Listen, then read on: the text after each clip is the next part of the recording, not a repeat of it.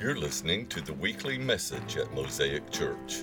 For more information or to talk about your own life in Christ, email info at mosaicchurchevans.org. If you'd like to support our ministry, visit our website at mosaicchurchevans.org. Thanks for listening. And now, this week's message.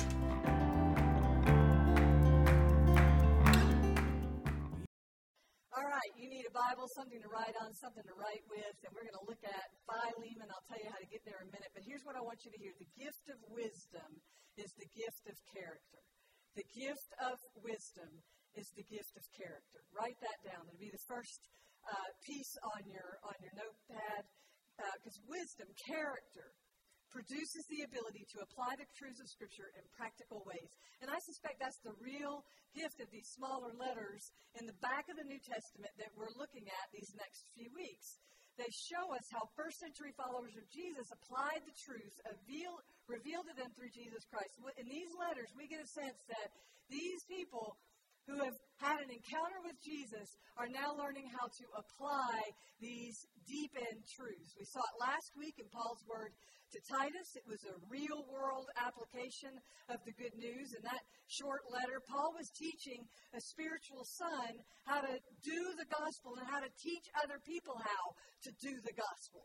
Because the gospel is good news, and Christians do good. And because God is good. So, Paul told Titus, do the gospel. And, and go find other leaders who will also do the gospel with you. That was our first week in this series, Little Books, Big Message. And today we're going to look at Paul's letter to Philemon. You find it, if you go to find uh, Hebrews toward the end of the New Testament. It's not the last book, but it's toward the end of the New Testament. If you find Hebrews, find the first page and flip back one page, you'll find Philemon. Um, Josh and I were saying just a look just before the service, you know, Philemon's like that twenty dollar bill that your grandmother puts in your Bible to see if you actually read your Bible. Because this is like, oh, this is more like a five hundred dollar bill. Do they have five hundred dollars? This is like that. This is like a check from your grandmother stuck in the middle of the back of your Bible and the part where your pages are stuck together because this is gold to see if you've read it.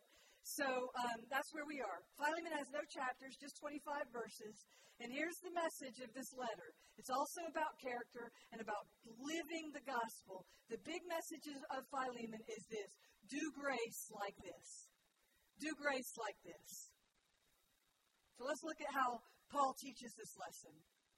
It's, it's a this is a this is a letter from Paul to a dear friend and a partner in the faith.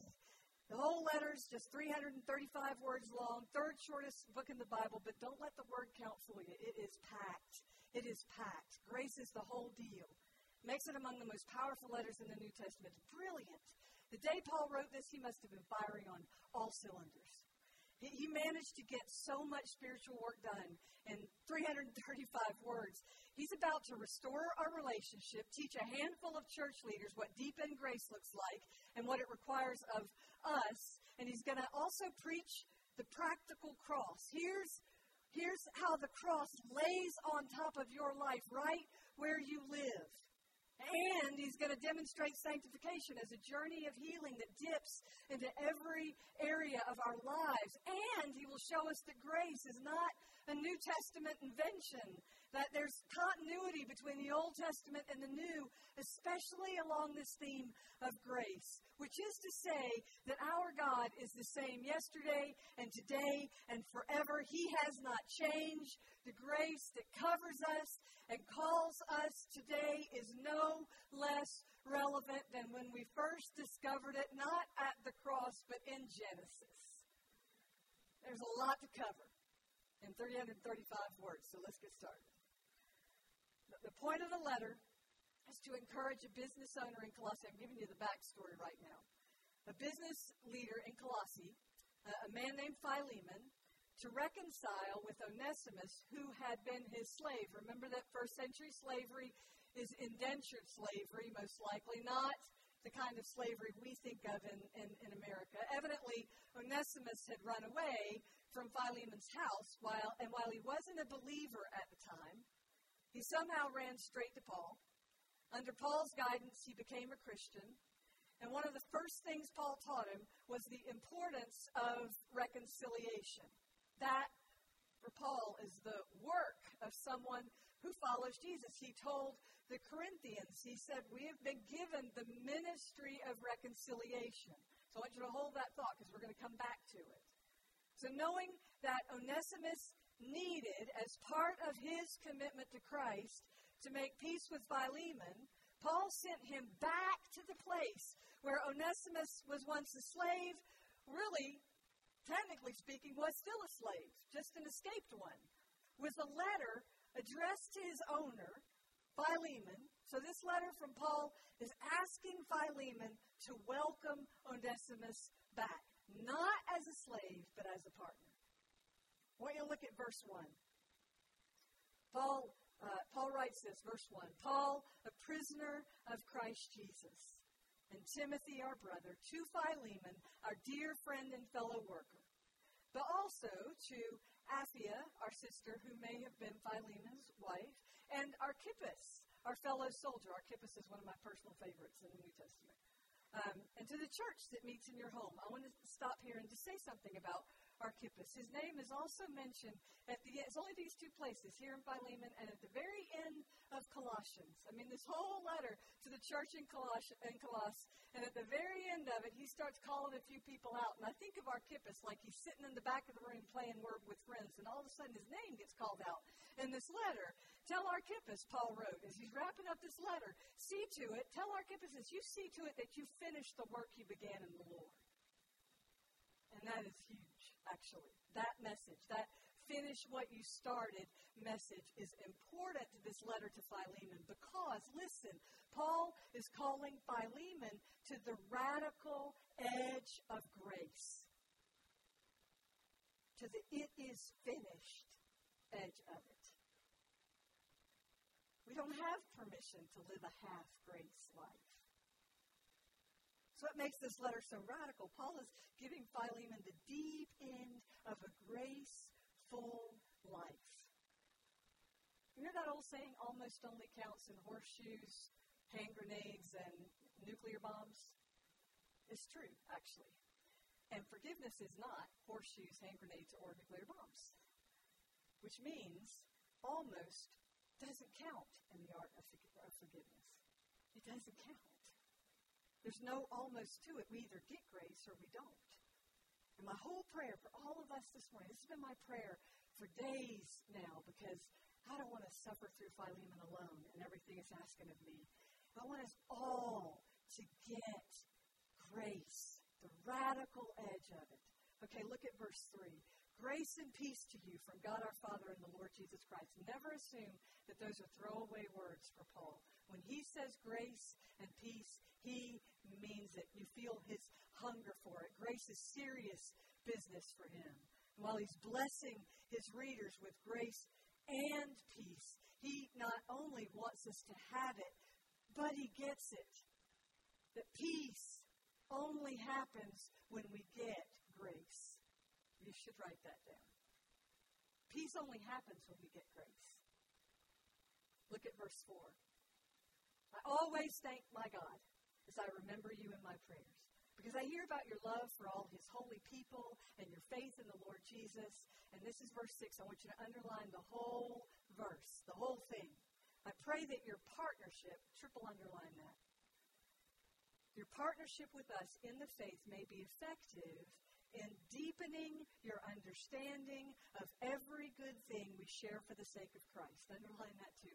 Your love has given me great joy and encouragement because you, brother, have refreshed the hearts of the Lord's people. It's one of those parts, as I tell you, you have to read these little letters while smiling to understand the heart, the deep heart that Paul has for his friends. So, two things I, I hear in just that part we've read. First, this is how Paul tends to give wisdom and teaching. He begins with encouragement, and then he gives his advice, and then he ends with encouragement. And I think that is a great pattern for speaking wisdom and accountability into somebody's life. And God is probably going to shake you up this morning and put somebody on your on your heart that you need to follow up with. And that's the pattern you need to learn from this passage. Encouragement, wisdom, encouragement, and all of it positively expressed. The second thing, that word partnership in verse 6, that's deep. The Greek word is koinonia. Too often we, we, uh, we translate that word as fellowship, and so we make it like fellowship suppers and fellowship hall and, you know, the stuff hanging out with each other and eating, but it's really so much deeper than that. It's a very rich word. It means what verse 6 says, actually. Deepening your, deepening your understanding of every good thing we share for the sake of Christ. But it isn't just sharing like you take your half, I'll take my half. No, this, this kind of sharing is what N.T. Wright calls mutual participation. You should write that down. Koinonia is mutual participation. In other words, koinonia says we belong to each other. Koinonia means we belong to each other. In other words, we are bound together, and our work is to serve each other. That's why, friends, we never have permission to leave anyone in that lonely desert of unforgiveness. It's, it's, koinonia is all the one another's that Jesus throws at us in the Gospels, all of them sort of bound up together. Jesus hammering it into his people. Love one another, be devoted to one another, build up one another, serve one another, be at peace with one another. Don't grumble about one another, accept one another. And here's what you really, all that you really need to know about this word. Koinonia, this, and Jesus teaches us, koinonia is done, not possessed. We do koinonia because we are koinonos. We are partners, equals, because the ground is level at the foot of the cross. So at what point you think that you are brilliant and someone else is an idiot, you may not be getting the full flavor of koinonia. So we had to boil this letter down. I keep doing this. Boiling this letter from Paul to Philemon down to one sentence. This is what I vote for. Do koinonia like this, or in other words, do grace like this. Do grace like this. And here's the this Paul wants Philemon to do. Look at verse 8. He says, Therefore, although in Christ I could be bold and order you to do what you ought to do. I love that, you know? Why? Because I said so, that's why. I could be bold and order you to do what you ought to do, yet I prefer to appeal to you on the basis of love, because there is no grace in forcing people to do grace. It is as none other than Paul, an old man, and now also a prisoner of Christ Jesus, that I appeal to you for my son Onesimus. This is Paul saying, for me, what you're dealing with, that's child's play. You, get, you got this. I appeal to you for my son Onesimus, who became my son while I was in chains. Formerly, he was useless to you, but now he is he has become useful both to you and to me. And this is just brilliant. Paul is brilliant. The name Onesimus literally means useful or to have some benefit. It was a common name for slaves. So Paul is making a memorable connection here for Philemon. Onesimus, this slave who evidently ran away from Philemon. So he either stole himself from Philemon or he stole himself and something else. This is not a guy. It's not. This is not just a. It's just a you know misunderstanding here. If we all get together, we'll, I'm sure we'll clear this up. No, this is a guy who stole from Philemon. This slave found his way into Paul's world and then found himself under the power of grace. And now, in the strength of that power and the strength of grace. He is being called by his Father in the faith not to keep running. Come on, people. Not to keep running, but to walk back into the circumstances he ran from in the power of grace. And I so want to go back and preach Hagar's story right now. You remember her, right? Actually, tossed out of the house by Abram and Sarai left sitting in the desert, ready to die. And God comes to her in her desperation and says, No, you've got to go back to the, to the very thing that has rejected you, but now you will go back with my blessing laid over you. turns out that when we carry forgiveness, whether it is to receive it or give it, we hold the power. Stop and think about that for a minute.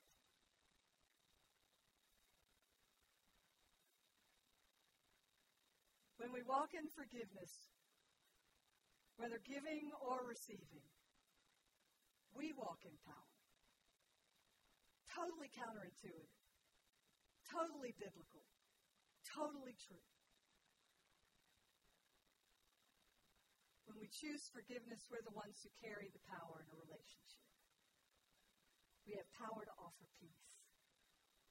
We have power to end the conflict. Power to set other people free. We have power to help someone get past their guilt.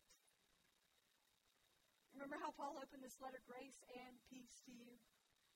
Philemon could offer grace to Onesimus by forgiving him, but by giving Philemon the chance to forgive and get rid of the anger and the bitterness, Onesimus could offer peace to Philemon. And I can tell you because most people don't come to me saying, What I really want is grace. Most people come to me saying, What I really want is peace, just some peace. These are two equal, huge gifts grace and peace. Do grace like this, do peacemaking like this, do koinonia like this. This is the deal that Paul offers Philemon, verse 12. I'm sending Onesimus, who is my very heart, back to you.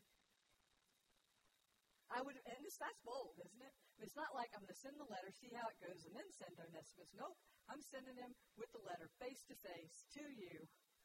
I would have liked to keep him with me so he could take your place in helping me while I'm in chains for the gospel, because you're not here. He is. I love this. He channels my mother all through this letter. But I didn't want to do anything without your consent, so that any favor you do would not seem forced. Again, you can't force grace, but voluntary. Perhaps the reason he was separated for you for a little while was that you might have him back forever. Not, not as a slave, but as a partner, as a brother. He's very dear to me, and this is He's dear to me, but he is even more dear to you, both as a fellow man and as a brother in the Lord. This is brilliant, friends. All of it. Listen, it is, the, it's this gentle wisdom of a father in the faith to a son to let go of pride and to assume that God actually can work in another person's life to bring true transformation to someone who once harmed Philemon, and, and also a chance to learn that the fallen system, even if it's indentured slavery, it's still slavery. The fallen system that once held them together, an imbalanced system of indentured slavery, is not a creation story system. Philemon, you can have this man back and have him whole and holy if you're willing to do the gospel, to do koinonia, to do grace. It's Paul, again, drawing back into the deep well of the Old Testament to Joseph's story, which we also don't have time to tell. So you'll have to look it up. But that, that forgiveness story is a foreshadowing of the work of Jesus and the glory of the cross. You meant it for evil, Joseph told the brothers who'd sold him into slavery, but God meant it for good. So there we have it Hagar, the servant girl, Joseph sold into slavery, Onesimus, the slaves, all set free by the power of grace. That's what Paul wants for Philemon. Not to guilt him into forgiving someone, but to see that what may have began as a difficult circumstance now has the potential to be used by God to set not just Onesimus free, but Philemon free from his slavery by the power of grace. Come on, people.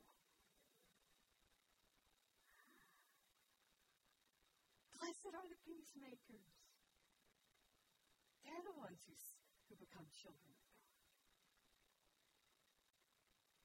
So, verse 17, if you consider me a partner, Paul says, if we belong to each other, if there's mutual participation in our relationship, then you welcome him like you would welcome me. And now, Paul is starting to talk like a little Christ. If he's done you any wrong or owes you anything, you charge it to me. I, Paul, am writing this with my own hand. I'll pay it back. And this line, not to mention that you owe me your very self. Which is also part of Paul's brilliance. He's actually not channeling my mom. This is this is him. He's able to mix the deep end grace of the gospel with this gentle playfulness. Come on, Philemon, loosen up. You've been given grace too. Why don't you give somebody else some grace? And then Paul says, verse 20, I do wish, brother, that I may have some benefit from you in the Lord. So refresh my heart in Christ. Confident of your obedience, I write to you, knowing you will do even more than I ask. And one thing more, which is just the best. Paul wants to make sure Philemon knows that no permanent damage can be done when it's done under the cover of grace. One thing more, Paul writes, you prepare a guest room for me. Because I want to be restored to you and answer to your prayers for me. In other words, Paul is saying, I don't want to just be in your thoughts and prayers. I want to be in your life. I want to be in your home. And then Paul ends the letter the way he began, with some greetings to some people they both know, and then with, uh, with the praying grace of the Lord Jesus over Philemon's spirit. That's Paul's genuine prayer that Philemon will get grace, deep and radical, life transforming, pride sacrificing grace. What does all that mean to us? Paul's radical call here is not to get over it or to compartmentalize it, stick it off someplace, and, you know, out of sight, out of mind. Nope. His call here is to be transformed. This is a teaching about just how far the gospel of grace calls us to go. It will ask us to examine our deepest motives, and it will challenge us to believe that wounds can heal, that people can change, that forgiveness is freedom, that sanctification is healing. I want you to write this down. Sanctification is a million little healings, and most of them happen in the context of relationship. All of them happen in the context of grace. Million little healings. It's the risk we take in believing that if we give God our worst, He will give us something back. It's the risk we take in believing that rifts can fully reconcile, that people can be trusted or trusted again, that ours is the ministry of reconciliation. Paul wrote to the Corinthians, 2 Corinthians 5:16, from now on, we regard no one from an earthly point of view. Though we once regarded Christ in that way, we do so no longer. Therefore, if anyone is in Christ, a new creation has come. The old is gone, the new is here. And all this is from God, who reconciled us to himself through Christ and gave us the ministry of reconciliation. That ministry belongs to you and to me that God was reconciling the world to himself in Christ, not counting people's sins against them. And he has committed to us that same message of reconciliation. We are, therefore, this is Paul doing exactly what he said we're supposed to do. We are, therefore, God's ambassadors. As though God were making his appeal through us We implore you on Christ's behalf be reconciled. God made him who had no sin to be sin for us, that in him we might be little Christ. Do grace like this. do koinonia like this. Do you consider me a partner? And we belong to each other? There is mutual participation. And you need to welcome the person you're mad at like you're welcoming Jesus. And if someone has done you wrong, charge it to me. I'll pay it back. I was trying to figure out how to make that line from Paul's letter to Philemon fit like it was Paul's letter to somebody else. And then it, it hit me as I was writing this. Because we have people in our community. Every single church on the face of the planet has people who are at odds with each other. And that's in a good day. In a pandemic, in an election year, when some things are political and other things we just don't understand what to do with. Folks are mad with each other, and I have heard more than my share of it. And I and I have people, Ray, probably about one a week, calling me and I'm having a hard time coming back because of this person I'm mad at, and sometimes it's me. And all I could think when I was writing this was, you know what? Charge it to me. I'm the one who hasn't been discipled well enough. I'm the one who hasn't discipled my flock well enough to know. Don't lob bombs on social media. I'm the one who did that. You charge it to me. Because we belong to each other. To grace like this. Where does the radical work of grace need to take hold of your life right now? Because we've been given the ministry of reconciliation by Jesus Christ Himself, who came expressly for that purpose. I want to give you five really practical ways get started. And I know what time it is, and you're thinking, ah, but I'm going to go quick, okay? Write them down. Number one, if you can't say something nice, don't say anything at all. That's the way the saying goes, but that's not actually in the Bible. Actually, what's in the Bible is if you can't say something nice, why is that? Why is that? Dig down deep and ask yourself, where is this anger, this frustration, this negative negativity coming from? It's probably coming from some wound somewhere down in there that somebody's touching, maybe like that.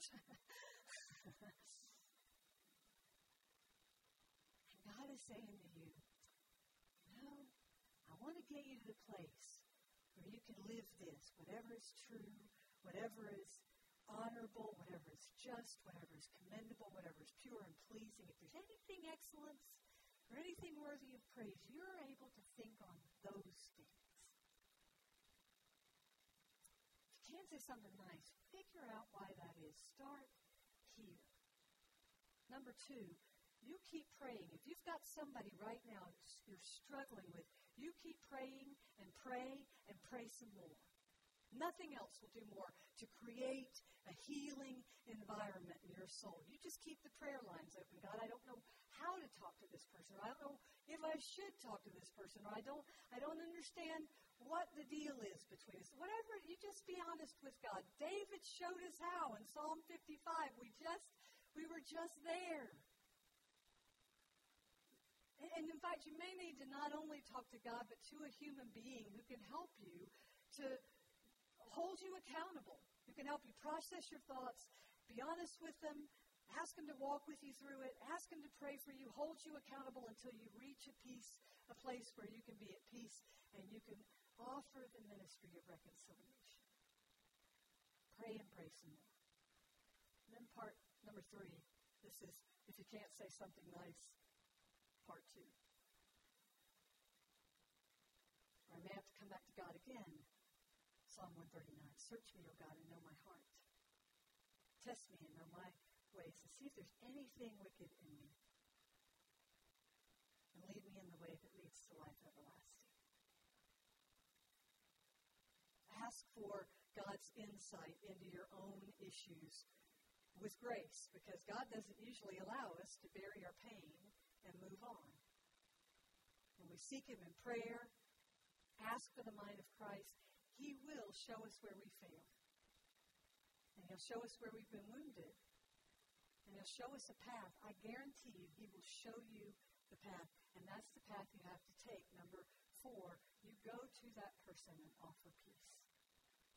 And I'm not Jesus, but I'm just telling you, sort of like Paul, you know, in my age, I can say, if he's telling you to do it on social media or by text, that's probably not Jesus. He sent Onesimus back to do this face to face. That's the way you get to real peace. Grace and peace. we've been faithful in dealing maturely with our own pain and conflict, eventually the Lord will bring us to a place where we're ready to make peace. Paul said, This is the ministry of Jesus. He came and proclaimed peace to you who are far off and peace to you who are near, for through him both of us have access to the one Spirit. It's the coolest part of the story of Philemon and Onesimus. And Paul could see it. He says, if you take him back, you don't get the same Onesimus who left you or the same relationship that left you. You get a whole new person, a whole new relationship, a partner, somebody who's there not by force but by grace. And if you take him back, Philemon, you become a new person. You will become someone who gets grace. So you get the whole package, the practical cross, and you learn how the cross lays on top of your life right where you live. And you get to demonstrate sanctification as a million little healings. And you get the ministry of reconciliation. And then you get to live it. And you'll discover that our God, who is the same yesterday, today, and forever, He has not changed. And the grace that covered you at your salvation is big enough to cover your wounds now. And it's big enough to cover everyone around you. And when you live it, this is five, you get to teach someone else how to do grace like this.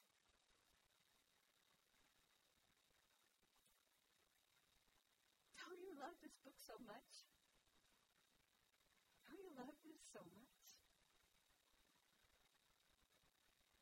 So gentle, honest, and straightforward.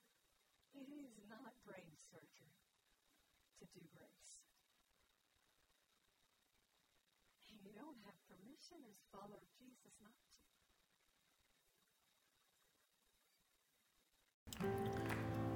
Thanks for taking the time to listen to our message.